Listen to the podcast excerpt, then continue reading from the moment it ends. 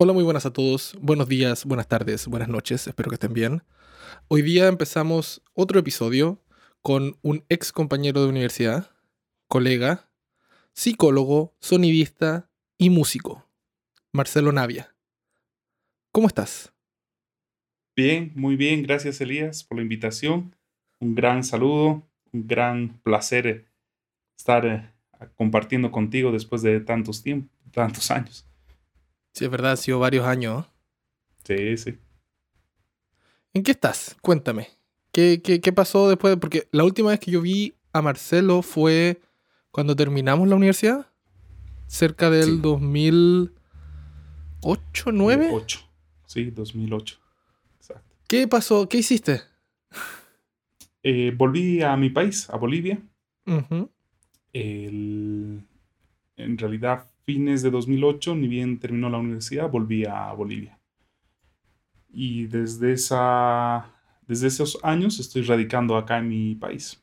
Ese es el asunto. Tú estudiaste en Bolivia una carrera anterior a la de sonido, ¿cierto? Sí, así es. Estudiaste psicología, ¿no? Exacto. ¿Por qué el salto de psicólogo tomaste la decisión de dedicarte al sonido o a la ingeniería en sonido, tal, tal, tal como es? ¿Por qué? ¿Por qué? ¿Qué, fue? Ah, bueno, es larga la historia, creo que entretenida a la vez. Voy a tratar de resumir un poco. yo nací y crecí en una ciudad pequeña, que es Sucre, que no es la, no es la sede económica ni, principal de, Bolivia, es una ciudad bastante pequeña. en esa época mucho más, no había ni siquiera internet. Y saliendo de colegio era como, obviamente, la tradición social, la presión familiar es estudiar alguna carrera. En ese momento no la tenía muy clara. Obviamente tenía cierta noción de, de algunas, eh, de algunas carreras más tradicionales. Ni siquiera, eh, para que tengas una idea, ni siquiera sabía que se podía estudiar música. O sea, no, no, sabía que existía, por ejemplo, un conservatorio. Si no, ¿tú crees que en ese tiempo, si hubiera sabido, hubiera estudiado música? Eh, capaz, bueno, luego te voy a comentar al respecto, pero en, esa época era lo, tradicional, ¿no? Eh, derecho, medicina, ingeniería, pero la ingeniería... La, de construir cosas. No, para construir eh, edificios, arquitectura, ¿no? Eso era el común denominador. Es más, en esa ciudad, eh, o sea, ahora vivo acá en Sucre, pero en esa época tampoco había universidades privadas, solamente había la universidad estatal, perdón, perdón, miento. Y ese mismo año, si no me equivoco, o unos años atrás, recién abrieron una universidad privada pero dando las mismas eh, carreras. Y entonces te hablo de un contexto eh, pequeño, un contexto sin mucha información, sin mucho acceso a la información. Internet ya había, obviamente, eh, al a finales de los 90, pero, pero claro, en casa, en, el colegio, no, no es algo que, que, lo accedías fácilmente. Eh, ahí surge la posibilidad de mudarme a la, a la ciudad principal en Bolivia, que es La Paz. Eh, no voy a decir la capital porque hay unos temas legales que no es, la, no es la capital, pero sí es la capital, pero es la sede de gobierno. No me voy a meter a eso, pero hubo la chance de mudarme a La Paz, em, saliendo de colegio. Y obviamente tenía que estudiar algo y decidí estudiar psicología, un poco por sugerencia de, la familia, de, mi mamá en ese momento, entré a la carrera de psicología. Y obviamente en el trajín de, la carrera, ya estando en una ciudad más grande, estando con acceso a más información, internet, a las amistades, empecé a hacer música, empecé a tocar con, amigos, empezamos a, tocar en, pequeños locales, empezamos a hacer eh, algunos demos, a grabar. Y claro, obviamente cada vez más fui emocionándome o agarrando una pasión por la música, que ya la tenía en colegio, pero, en este, pero era más escuchar. Eh, en, en esta etapa empecé a ejecutar, a tocar, incluso a tratar de componer algo. Eh, ahí descubrí, por ejemplo, que había un conservatorio. Eh, en la ciudad de La Paz había un conservatorio, bueno, hay un conservatorio de música. Ah, llegué a inscribirme, pero me fue bastante mal. fue una experiencia un poco desastrosa. Claro, o sea, me gustaba la música, podía tocar de memoria, sabía qué pisadas había que hacer, pero claro, el, tema de, de solfeo, de, rítmica, de reconocimiento de, acordes, reconocimiento de ya aspectos técnicos de la música, ya eh, no eran mi fuerte, me fue muy mal. Eso es lo único que voy a comentar. Em, pero bueno, eh, seguí tocando, eh, seguí estudiando y en, esos años, eh, como empecé a tocar, em, hubo gente de mi país que fue a estudiar a Chile ingeniería en sonido. Y ahí fue cuando descubrí que existía esa, esa el sonido, ya. El, tema del sonido. Ah, hubo, una, primera generación que son un poco mayores em, que fueron, estudiaron y obviamente volvieron con mayor información, ¿no? O sea, volvieron con mucha data, volvieron con, con experiencias muy interesantes que las iban ellos compartiendo en, los, en los, locales, ¿no? Mientras uno toca, ellos hacían su trabajo de sonido y te iban comentando cómo era el, estudio, la carrera, la vida por allá. Entonces, terminando de estudiar psicología, eh, claro, las opciones que tenía eran o dedicarme a eso o tomar un riesgo y apostar por, por esa carrera que eh, me parecía muy interesante. O sea, porque creo que era una carrera que te podía em, vincular con el arte, principalmente con la música, pero sin ser músico, sino eh, con habilidades más, eh, más técnicas, más numéricas, por, decir algo, ¿no? Entonces, em, casi acabando la carrera, fui a, Santiago a, visitar eh, la ciudad, a conocer la ciudad, nunca había estado ahí a averiguar. Fui a varias eh, instituciones, fui a unas tres o cuatro a, recabar información, cómo era el acceso, cómo era el ingreso, requisitos, costos, em, pensum, la malla curricular, todos los datos, Y bueno, ahí eh, cuando fui a lo que era la Vipro en ese momento, me encantó me encantó todo lo que me, me mostraron. Te fuiste a estudiar sonido a Chile. ¿Y cómo fue el cambio? Porque viniste de. Te fuiste de Sucre, te fuiste a La Paz. Que ya es un salto grande, porque La Paz tiene que un poco menos de dos millones de personas. Un, sí, un millón, un millón y, y, pico, ya. Y después saltaste a Santiago a un nuevo país, nueva cosa, que es un país, una ciudad que tiene 9 millones de habitantes. Sí, exacto. ¿Cómo, cómo fue el eh, cambio? ¿Cómo, ¿Cómo te acostumbraste? Porque, claro, o sea, al, irte a Chile, ya estabas más grande y más maduro. sabías, manejabas bien el asunto de estar solo, porque ya había estado solo en La Paz. ¿Cómo, cómo pero era otro país, era otra, no sé, otra cultura y otras cosas. ¿Cómo lo manejaste y cómo lo viviste? Ah, bueno, complicado al principio. Creo que es un cambio radical, como dices, no solamente de ciudad, cantidad de población, sino de, cultura.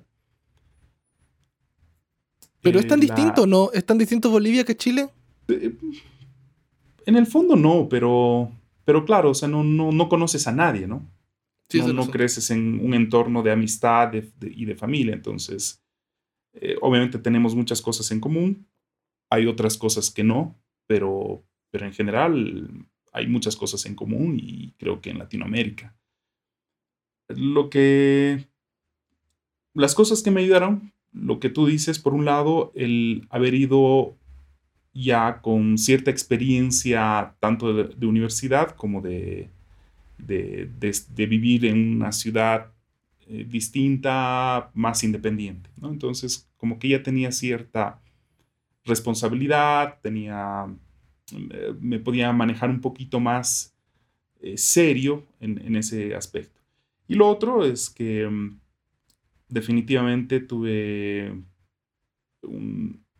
una gran fortuna de conocer gente, por un lado chilena, pero también residentes bolivianos, em, que había, que hay un montón por allá, que supimos eh, llevarnos bien, a, eh, hacer eh, grupos de, amistad muy, muy unidos, muy sanos en, el fondo y, que eso me permitió irme adaptando cada vez más al, país y a la cultura, ¿no? Entonces, para mí eso ha sido dos cosas importantes, ¿no? La, madurez y también el, la, gente. Sí, el otro día, hace un par de días hablé con Gabriel y Gabriel ahora está haciendo un máster en Valdivia. En acústica, ¿no? Sí. Y, y, él me contaba pues, que ahora eh, volver a estudiar ha sido un tema porque se te olvida. Pero uno ya tiene la metodología de estudio cuando está más viejo. Yo vengo de un pueblo chico en el sur de Chile y me fui a Santiago, no sé, mi pueblo tenía 60.000 personas, 45.000 personas en ese tiempo, y me fui a Santiago con 9 millones, teniendo 18 años recién cumplidos, y a mí me costó agarrar el ritmo de el estudio, porque el colegio no tenía nada que ver con la universidad.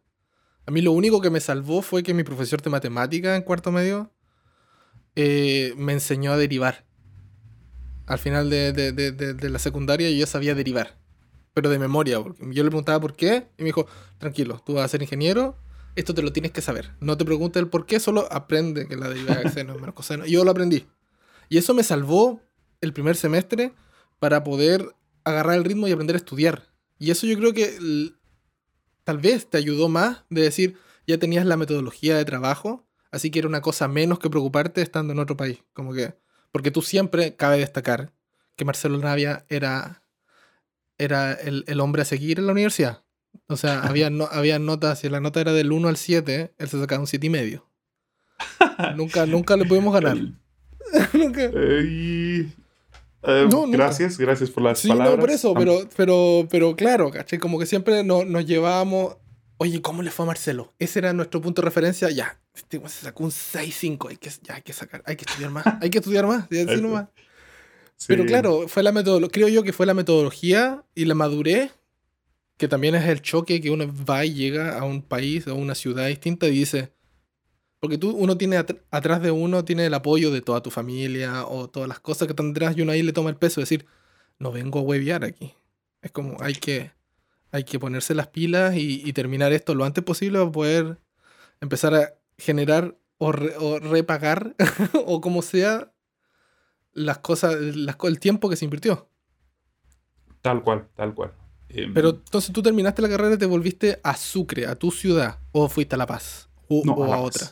Sí, volví a La Paz.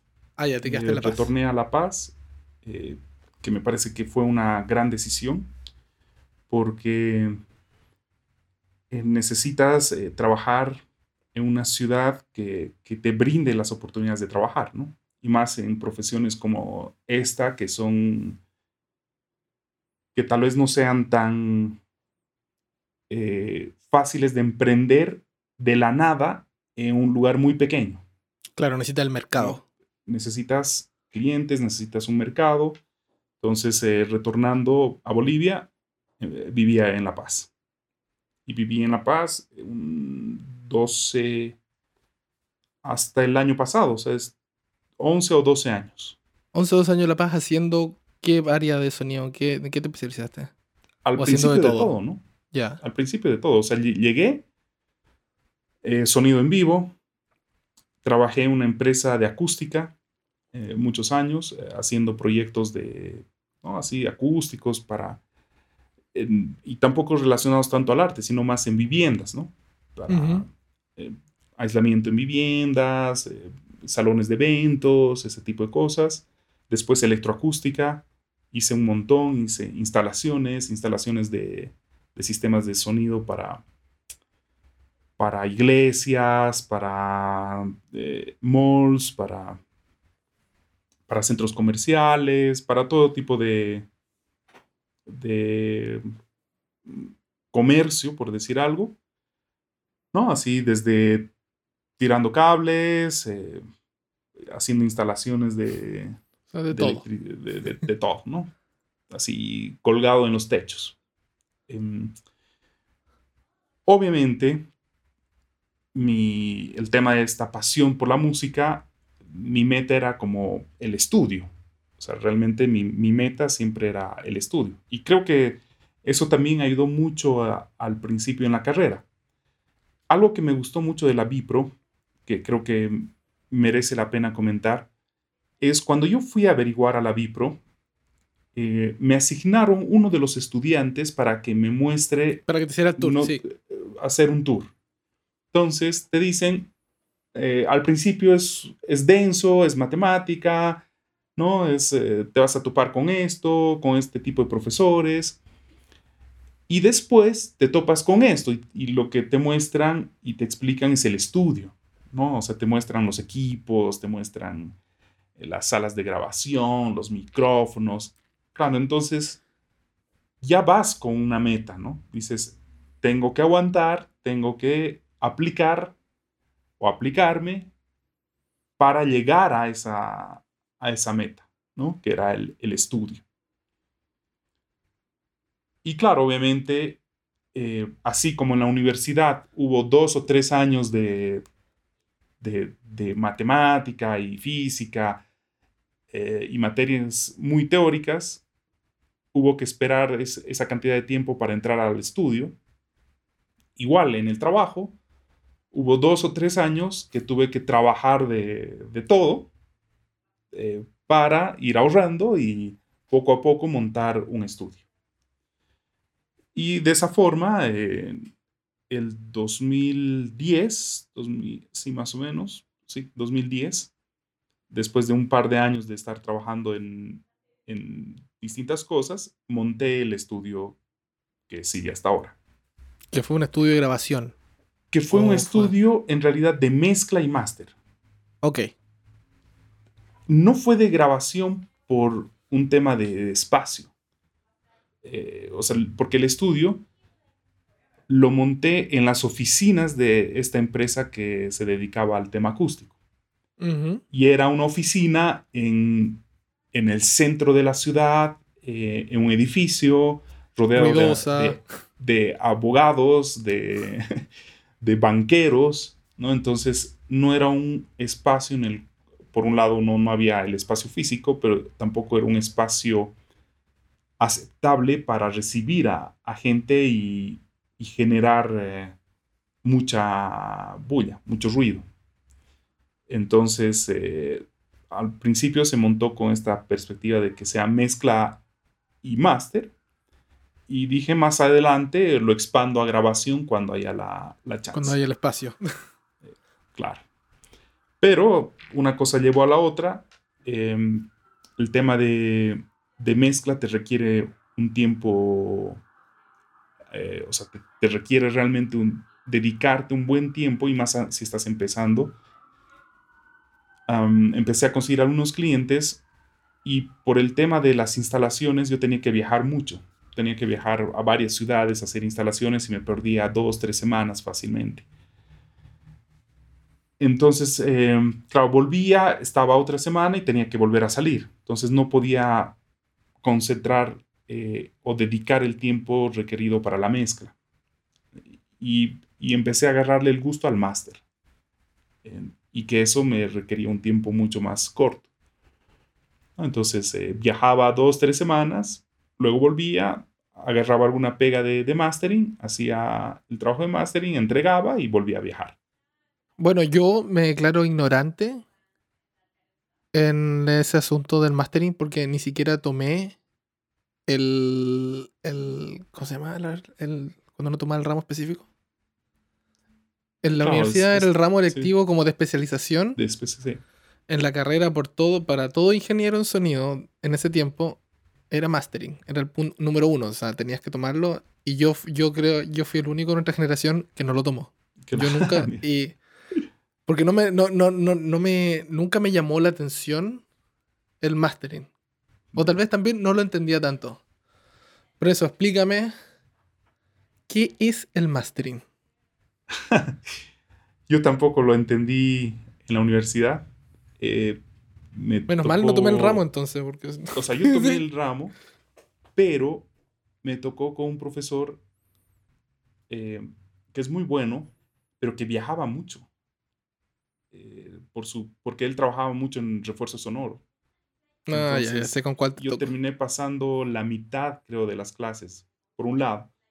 Y, y claro, no, no, no pude dar, sacar el provecho.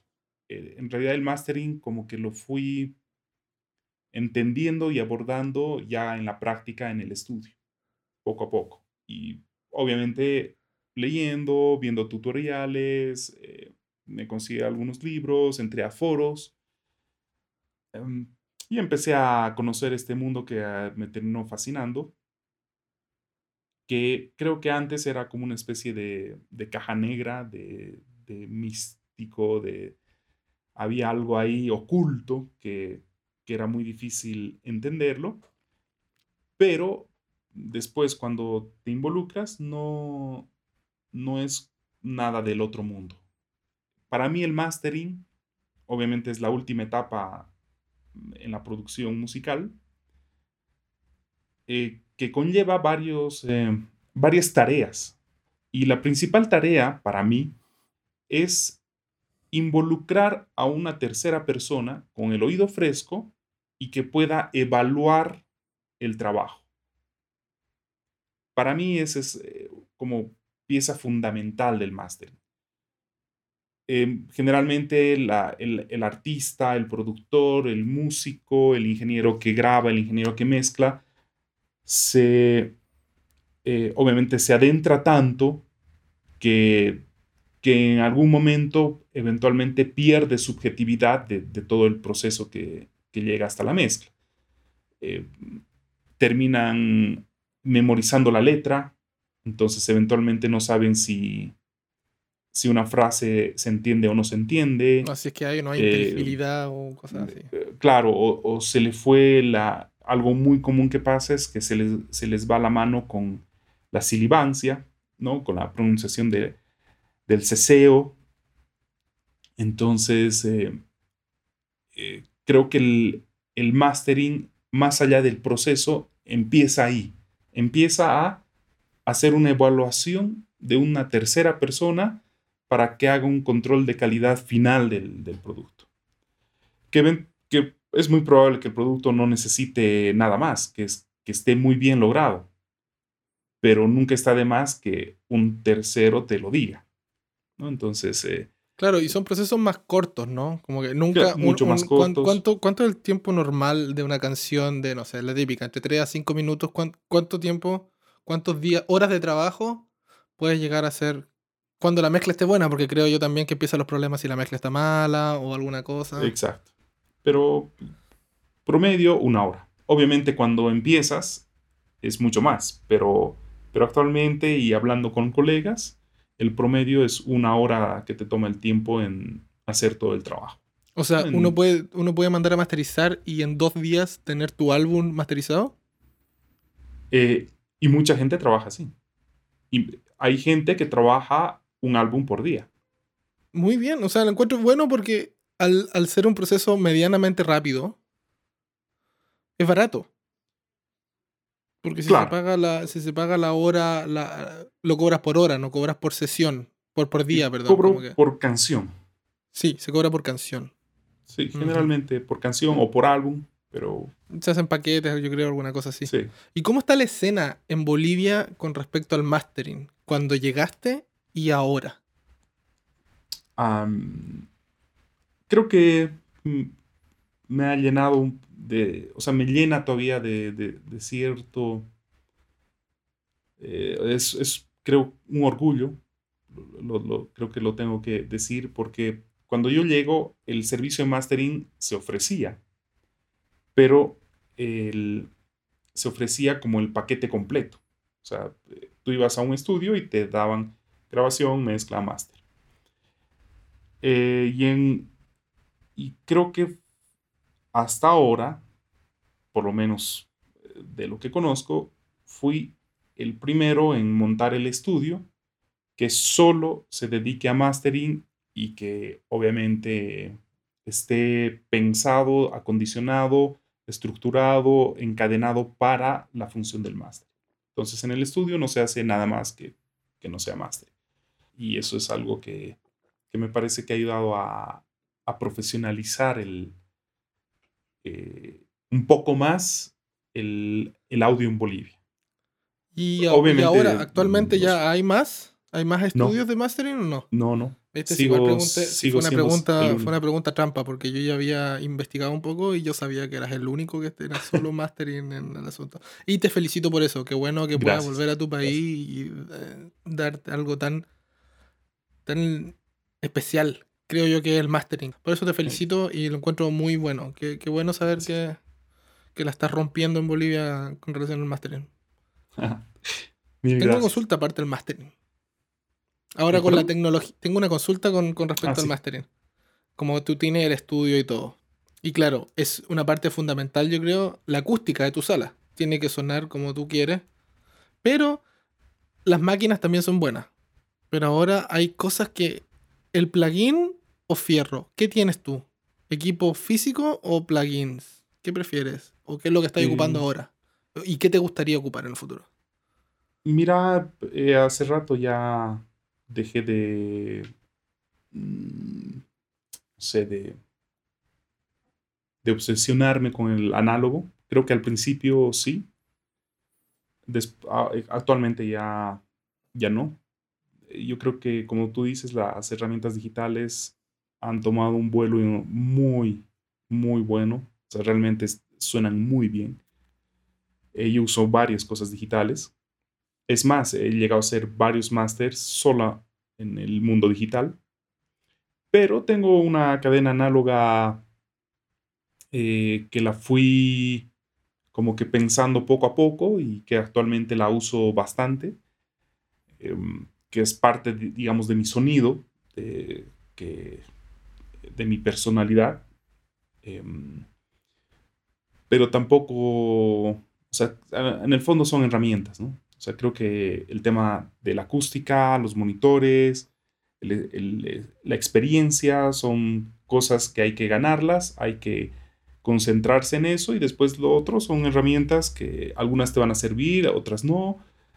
Eh, algunas te sirven a algún momento, otras en otro momento y simplemente quedan como unas herramientas eh, para realizar el trabajo, pero no, Hace rato yo no entro en la discusión de uno versus el otro porque creo que pueden ser, pueden complementarse muy bien y hay gente que puede hacer cosas increíbles solo en digital y, bárbaro.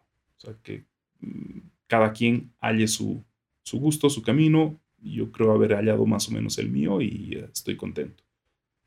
Un par de comps, un par de Qs eh, que tengo en el mundo análogo y el resto digital. Sí, no, y aparte el equipamiento para mastering físico es caro en comparación con las cosas. O sea, un ecualizador de mastering, un módulo estéreo, es terrible. Sí, sí. Y, y, cuesta, o sea, creo yo que si te quieres ir por el mundo análogo en, en, en mastering, eh, es, complicado. Te cuesta recuperar la inversión. Sí, sí. O eres más caro. ya. ¿Ya se pagó? Sí, sí, ya hace rato ya logré pagar todo lo que, lo que tengo, que que ya es- el, el estudio como tal ha cumplido 10 años ahora. Es- eh, no, perdón, ha cumplido 10 años el año pasado, el 2020.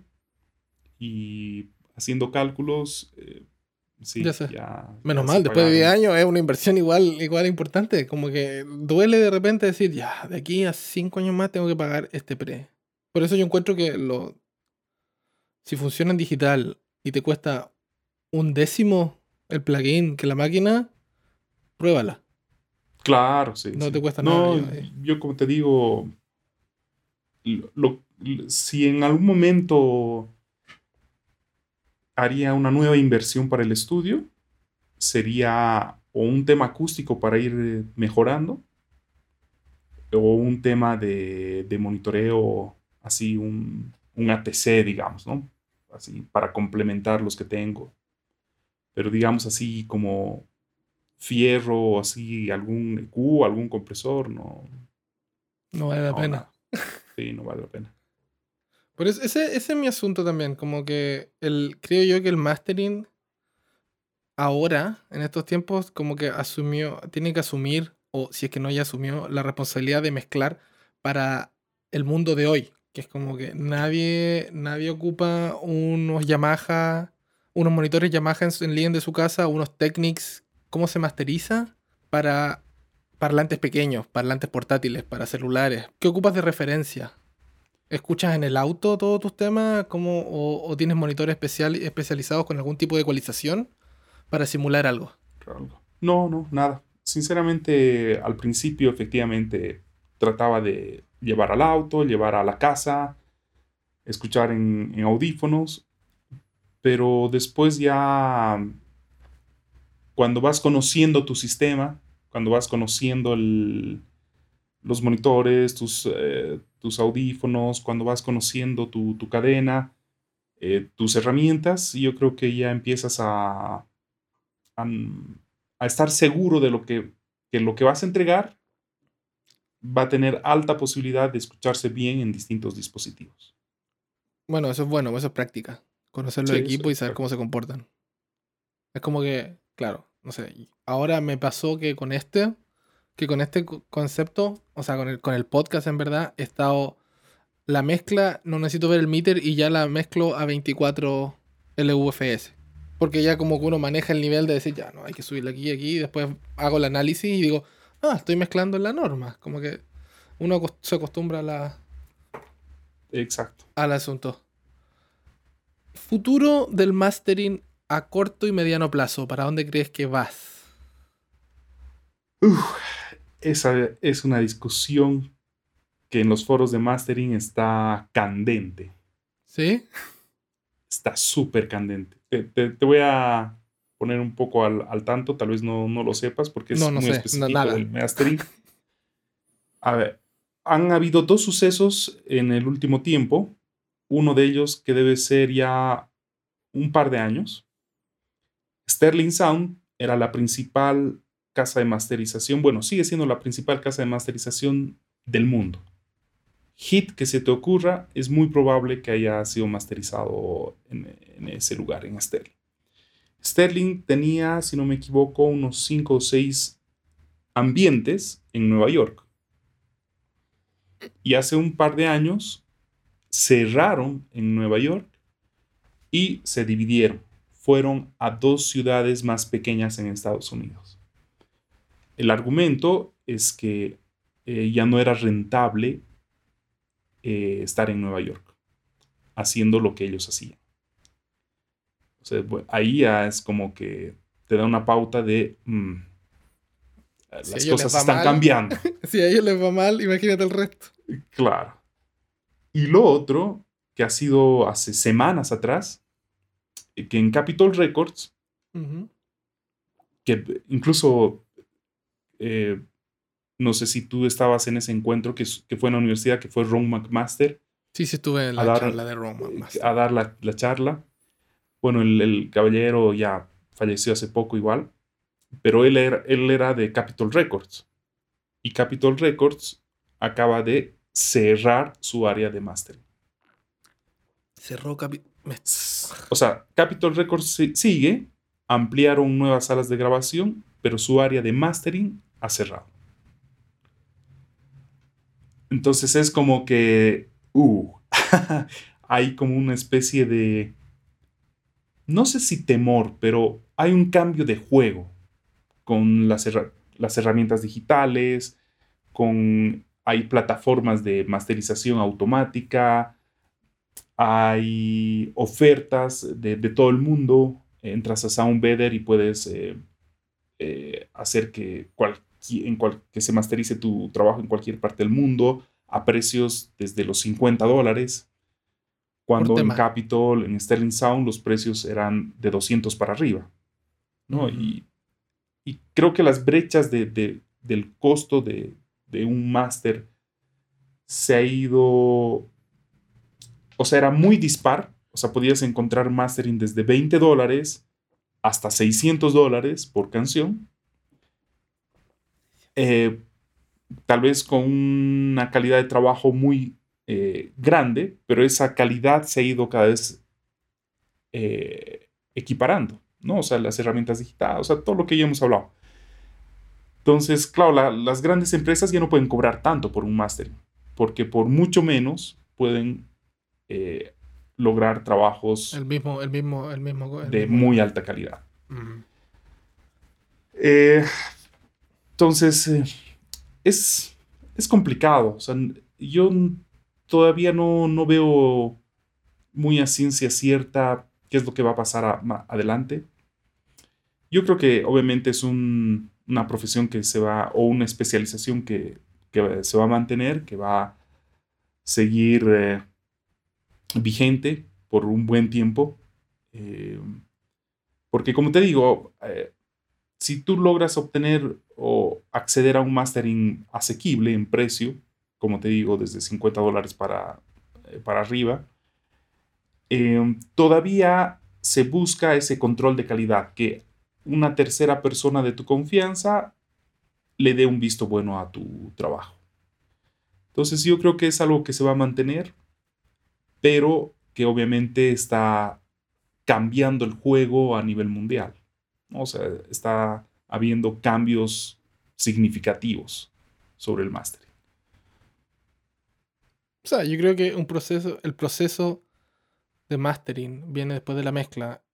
Y aunque incluso cambie el nombre, después que mezcles, una, que mezcles un tema, vas a tener que hacerle algo.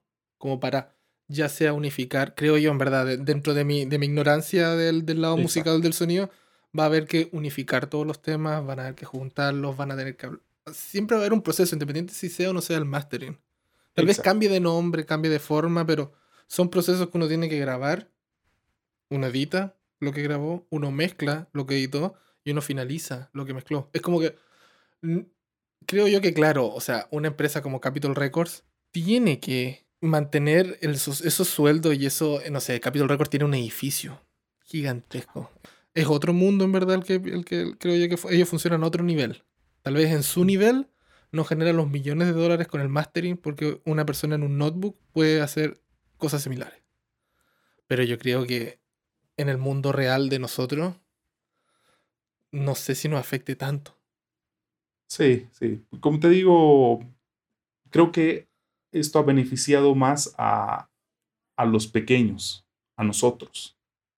Eh, porque digamos, yo hace ya, de ser más de cinco años o seis, que ya vivo del, del mastering, ¿no? Esa es mi, fuente de ingreso. Y empecé a hablar con otros colegas y lo propio.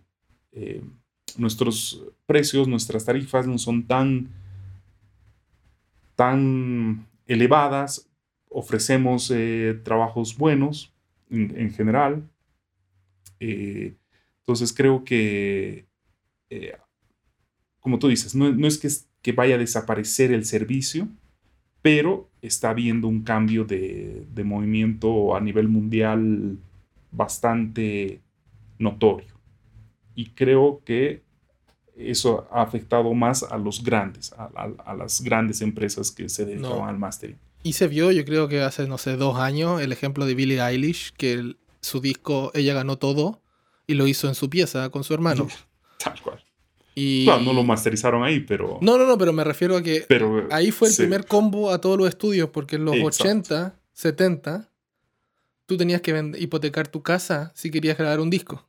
Porque obvio que tienes que ir al estudio y trabajar con la consola NIV de 100 mil dólares. Ahora es, tranquilo, tengo dos pre, grabamos de a poco, tengo dos micrófonos, grabamos de a poco, ampliamos la batería. Y eso es lo que tú dices, porque los chicos empezaron a sobresalir de decir, tranquilo, tengo suficiente RAM para poder hacer todos tus instrumentos virtuales. Sí, Y soy tan bueno que puede sonar casi igual. No necesitamos una sala tan grande. Y creo yo que está bien, es como, eh, son las nuevas cosas. Cambian los tiempos, cambian las cosas, pero No, hay que seguimos grabando, adecuarse. mezclando, ya que hay que adecuarse, sí, eso sí. Y más ahora en estos tiempos medios raros que no sé cómo no que andamos mezclando. Bueno, tú estás encerrado en tu sala de control, así que no usas ni mascarilla y todo, qué bueno. Sí. Pero yo que voy a hacer mascarilla y todo, pero está bien, es lo que hay. Ahora viene la parte donde tú, si tienes alguna pregunta que hacerme a mí, puedes hacerla. Así que, ¿tienes algo que preguntarme a mí? Sí, sí. No, mira, quería con- o sea, consultarte cómo fue este tu paso a Canadá, o sea, qué es lo que te llevó allá y, y qué estás haciendo en temas de, de audio, ¿no? Que, y que me alegro que, que sigas y sigamos en eso, ¿no? Porque hay varios que, que no siguieron el, la profesión. Sí, claro. O sea, tú terminamos la carrera. Yo me fui, bueno, yo seguí en Santiago, no me fui ni no me fui a mi pueblo ni nada. Armé un estudio con Gabriel y Javier, como que unimos fuerza, armamos Rec Móvil, que sigue estando el estudio ya y sigue funcionando. Y el estudio no fue solamente de un estudio de grabación, sino que hicimos la parte también como de video, creamos esa área. Y yo me empecé a ir por esa área del audio en el sonido en audiovisuales y empezamos a trabajar en serie, empezamos a hacer cosas. Y llegó un momento de que yo, yo con mi pareja de- de- decidimos, oye, ¿y si nos vamos un año a vivir afuera? Y conversamos y dije, ya, bueno, vamos a Canadá, que yo ya había vivido acá antes. Y me gustaba la forma de vida de acá.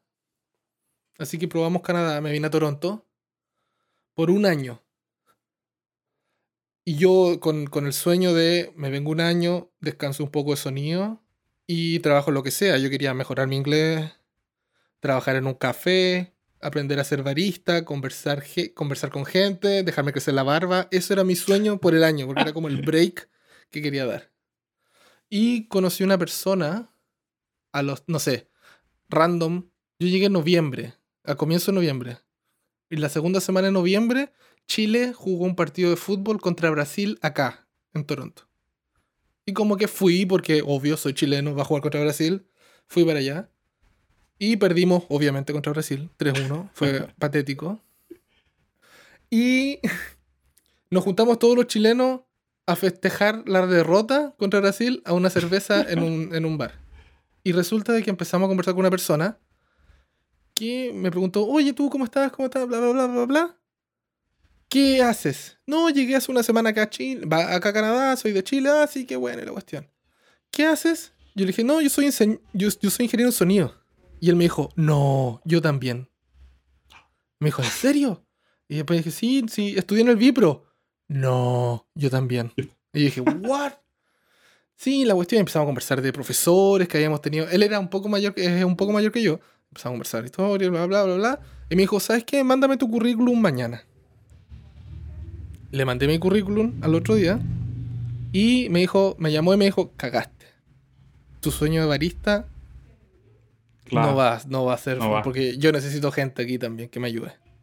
Y ahí me metí y nunca, nunca tomé ni el curso de barista. Claro. No, me quedé, me trabajé en sonido todo el año, pero en el set. Me especialicé en sonido directo para trabajar en, en cine y eso.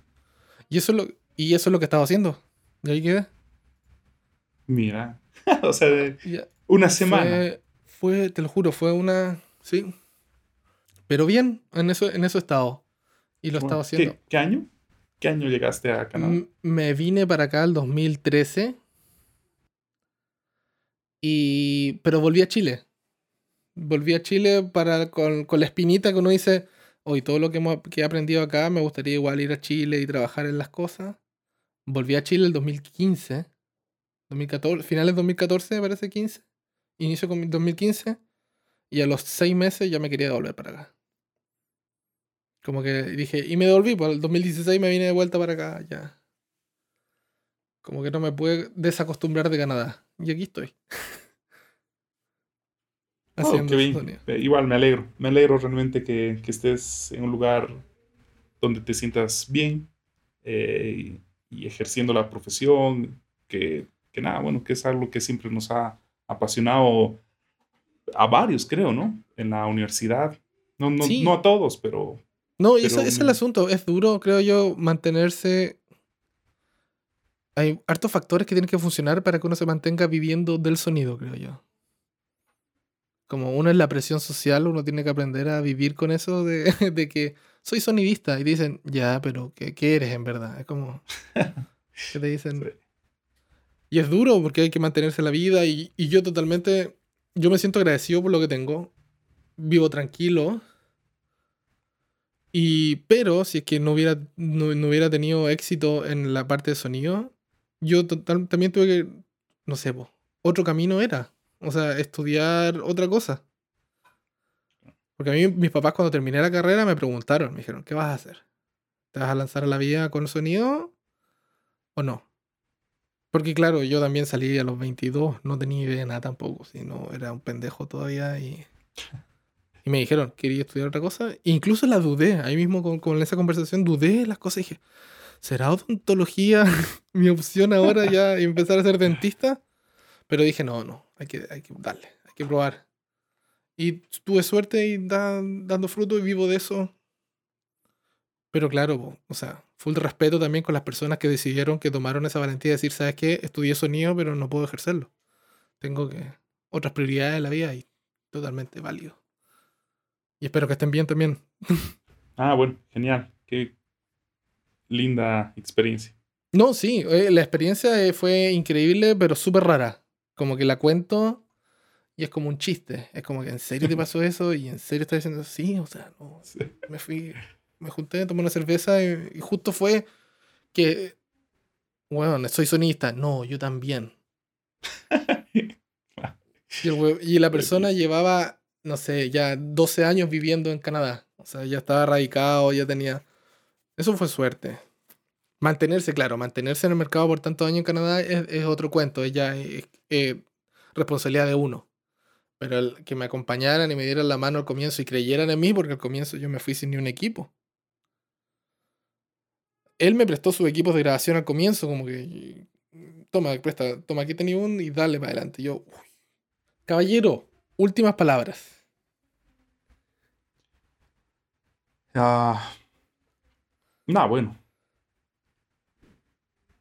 Creo que la época amerita el siempre mandar un mensaje de, de cuidado, de precaución. Eh, espero que, tú, tu familia, tanto en Canadá en, como en, Chile, estén, estén bien, estén bien de, de salud. En el caso mío, tengo esa fortuna de de en casa estar, estemos bien. Eh, ha sido una, para mí igual una, fortuna de, la vida que, que esté ejerciendo una especialidad del sonido que me permite estar en, este momento en casa trabajando por mi cuenta. Em, creo que eso es algo que, que debo agradecer porque obviamente hay especialidades, incluso la, tuya, que tienes que estar afuera, tienes que salir, tienes que involucrarte con gente.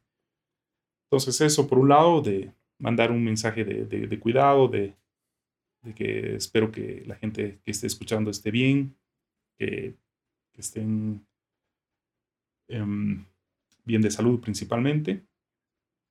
Y por el otro lado, para los amigos, los colegas del sonido, em, Espero hayan disfrutado la, charla.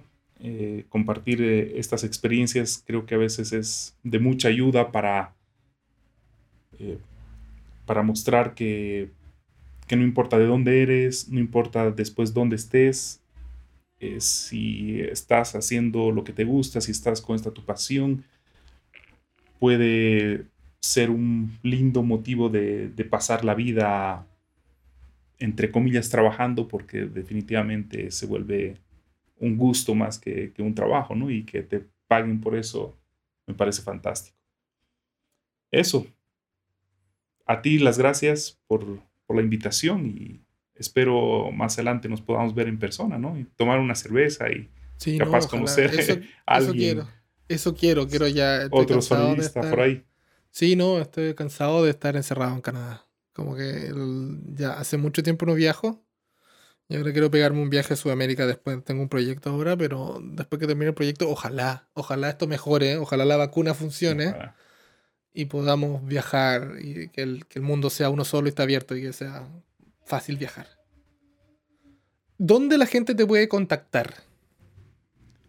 Estoy en las redes sociales. Estoy por lo menos en Facebook, en Instagram, en YouTube. Creo que son las tres que más eh, manejo en LinkedIn también, en Marcelo Navía o Marcelo Navía Alarcón. Y de ahí van a poder eh, guiarse a mis páginas de, servicios y productos que, y de artista también que tengo en, las mismas páginas, ¿no? Ya pues, muchas gracias por estar acá. Espero que estés bien, espero que tu familia esté bien también. Y cuídate para que nos veamos pronto.